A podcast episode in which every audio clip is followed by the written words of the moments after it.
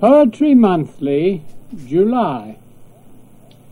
Then came hot July, boiling like to fire, that all his garments he had cast away.